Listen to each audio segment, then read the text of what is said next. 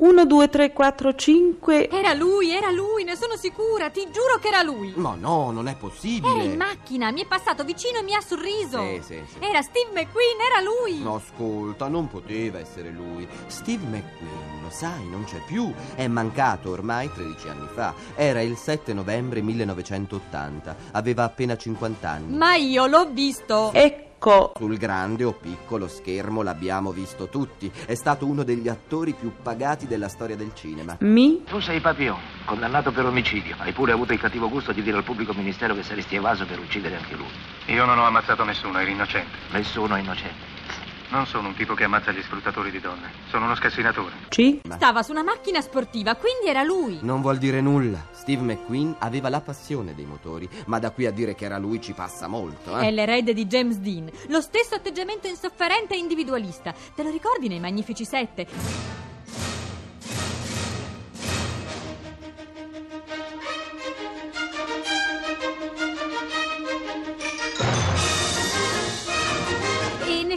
Thomas Crown, come affascinante. Dà il meglio di sé nei ruoli drammatici. Eppure Steve McQueen si ostina a portare sullo schermo la sua grande passione. Puoi dirlo forte. In Bullitt, per le ripide strade di San Francisco, ci sono degli inseguimenti veramente mozzafiato. Per anni sogna di fare un film sulle 24 ore di Le Mans. Ma questo film si rivela un fallimento. È una delle sue più grandi delusioni. A metà degli anni 70 Steve McQueen è così famoso che può permettersi di apparire in solo due film. Sì, ma che film! Assieme a Dustin Hoffman è protagonista di Papillon, la storia di una famosa evasione dalla Guyana. Qui? Stasera durante il concerto.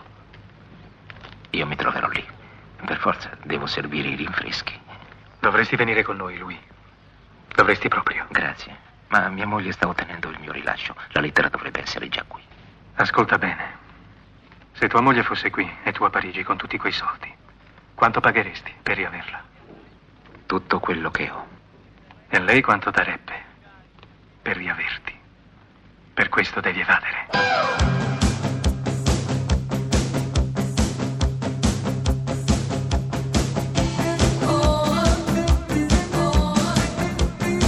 Pezzi da 90.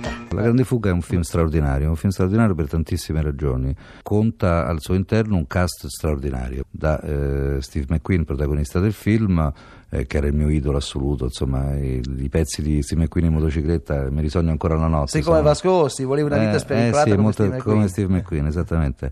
Eh, ma abbiamo nel film James Garner, abbiamo nel film Charles Bronson, abbiamo nel film James Coburn, abbiamo nel film Donald Pleasance, una serie di attori straordinari, uno più bravo dell'altro. Dunque, Maggiore Ramsey, in quattro anni di guerra il Reich è stato costretto a impiegare una grande quantità di tempo, di energia, di uomini e di mezzi per rintracciare ufficiali prigionieri fuggiti dai campi. Fa piacere sentire che ci tenete tanto a noi. Non è cosa da prendere alla leggera. L'avverto che non ci saranno fughe da questo campo. Colonnello von Luger, lei sa che è dovere di tutti gli ufficiali tentare la fuga. Se ciò è impossibile, è comunque loro dovere costringere il nemico a impiegare molte truppe per tenerli a bada, cercando soprattutto di logorarne i mezzi in ogni modo possibile. Sì, lo so. E gli uomini e le sue dipendenze non hanno certo tradito la consegna. Questo qui, Ashley Pitt, per esempio. Catturato sul mare del nord, fuggito, ripreso, fuggito, ripreso. Archibald Ralph Ives. 11 tentativi di fuga. Ha anche cercato di saltare dal camion venendo qui. E io ho un piccolo aneddoto da raccontarti su questo, grazioso secondo me. Me l'ha raccontato Donald Pleasence quando abbiamo fatto il film Sotto il vestito niente. Io che ero pazzo della grande fuga, quando ci siamo incontrati la prima volta, gli ho detto: Ma dico, che mi puoi raccontare? Dice: Guarda, ti racconto una cosa curiosa. Eh, a un certo punto stavamo per iniziare il film e il film fu fermato perché Steve McQueen trovava la sceneggiatura poco adatta a lui. Allora fu chiamato uno sceneggi- il più grande sceneggiatore di Hollywood che arrivò in Germania dove giravamo. Siamo stati fermi circa 25 giorni senza far niente, pagati, e questo scriveva, si riuniva tutti i giorni con il regista e con Steve McQueen. Alla fine hanno partorito. Noi tutti preoccupati ci avevano tagliato completamente la nostra parte, Steve McQueen si sarà mangiato il film. Invece alla fine dice, che cosa aveva fatto questo sceneggiatore in 25 giorni? Aveva soltanto dato a Steve McQueen un guantone da baseball e una palla. Questo era stato il lavoro, però a ripensarci È fondamentale. è fondamentale perché se chi ricorda il film, eh, il guantone da baseball di Steve McQueen, che chiude anche il film oltretutto, Certo. è uno dei momenti più belli e più americani, nel senso buono della parola, di quanto il cinema americano può incidere con dei- delle cose non dette. È bastata quella per dare carattere al personaggio di Steve McQueen e dare carattere forse anche un po' a tutto il film. Ma più che altro io secondo me sono sempre stato serio, ritengo il mio essere, sì, scapestrato un po', perché dentro le regole non mi ci trovo mai bene, anche perché le regole che ci sono non mi piacciono, sono uno di quelli degli anni 70, capito, cresciuto con il concetto di criticare eh, prima di tutto capito, una situazione, non di dire va bene subito. Voglio una vita maleducata di quelle vite fatte così. Voglio una vita che se ne frega, che se ne frega di tutto. Sì! In diretta questa notte con noi Alex Bellini, pronto? Buonasera. Buonasera, per chi non sappia chi è, eh, lui è molto giovane. E la cosa divertentissima è che dichiara di se stesso a 29 anni, molti dei quali passati a sognare. E meno male, perché se passava un po' meno tempo a sognare, chissà che altro avrebbe fatto, qualunque cosa al mondo sarebbe arrivato su Plutone. Una vita con una spinta forse proprio a conferma di quello che io dicevo prima, che poi noi siamo un mix di tante cose e se in qualcuno prevale la vitalità, la voglia di andare, lì non è neanche forse questione di coraggio. Bisogna farlo, si fa. Poi uno in fondo, perso dentro ai fatti suoi, suoi. Voglio una vita spericolata,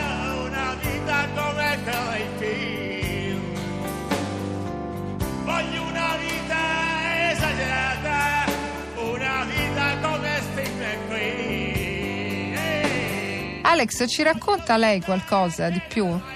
Sì, sentivo l'impulso verso, verso l'ignoto senza neppure riconoscere il senso, la forma, la destinazione. Sentivo che dovevo andare e questo mi bastava per essere felice. Eh, Raramente ho trovato una persona montanara, perché tu ti definisci anche tale, comunque sei nato in un paese di montagna, Certo. che sia anche marinara. Tu hai iniziato con gli sci, poi vai per mare. Cioè, come si coniugano queste due cose? Eh, si coniugano, han- hanno un fondamento comune e il fondamento comune è la, la ricerca. eh. È solo coincidenza se tra, se tra Lima e l'Australia eh, ho trovato in mezzo il Pacifico. Tra la persona che ero e la persona che volevo essere c'era di mezzo il Pacifico. Non ero appassionato di mare, non ero appassionato particolarmente di canottaggio, eppure c'era quel qualcosa che mi diceva che era quella la strada che dovevo battere. Sai, una- da me ci si può aspettare veramente di tutto, perché oggi sono stimolato da questo, domani eh, chissà da quale altro viaggio, quale altra avventura. Dove vai? Ho una mezza idea che andrò a sud. E tu? Nessuna idea. Qui che c'è da fare? Ma uno scazzottato col barista quando le cose vanno bene. Ma, arrivederci. Proprio nella scena finale di questo film, La Grande Fuga, lui scappa a bordo di una motocicletta Triumph TRS Trophy, mascherata come se fosse una BMW bellica, questa, eh? che lui riesce a soddisfare la sua più grande passione dopo il cinema, che erano proprio le moto. Le moto, lui non avrà mai controfigure per eh, tutte le scene pericolose a motore e poi alla sua morte, insomma, ne ha collezionate talmente tante di moto che alla sua morte la sua collezione ne aveva oltre 100 modelli per un valore di svariati milioni di dollari. Bye eh. bye Steve. Guarda, fatta a ferro di cavallo. Quando le onde si rompono non possono fare altro che rimbalzare e tornare al largo. Ma non si può varare una barca da qui. Ti dirò che in tutta l'isola non c'è un posto da cui varare una barca. Riempiamo due sacchi con delle noci di cocco e li gettiamo in mare. E si va via sulle onde. Ah. E, e che succede dopo? Eh, il continente è appena a 24 miglia. Ci lasceremo portare dalla corrente. Questione di due giorni. Sei sicuro? Sì, Sembra una cosa. una cosa disperata. già. Credi che può funzionare? Cosa importa?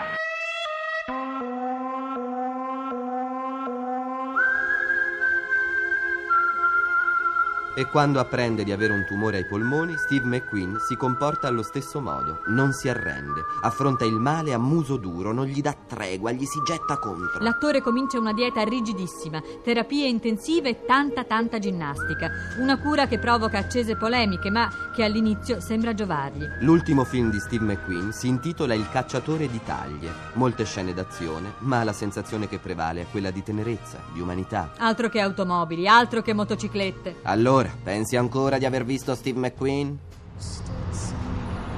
Ma guarda, guarda anche tu! No, Non è possibile. Cosa ti avevo detto? Ci credi adesso? È lui. Pezzi da 90. È proprio lui. Pezzi da 90.rai.it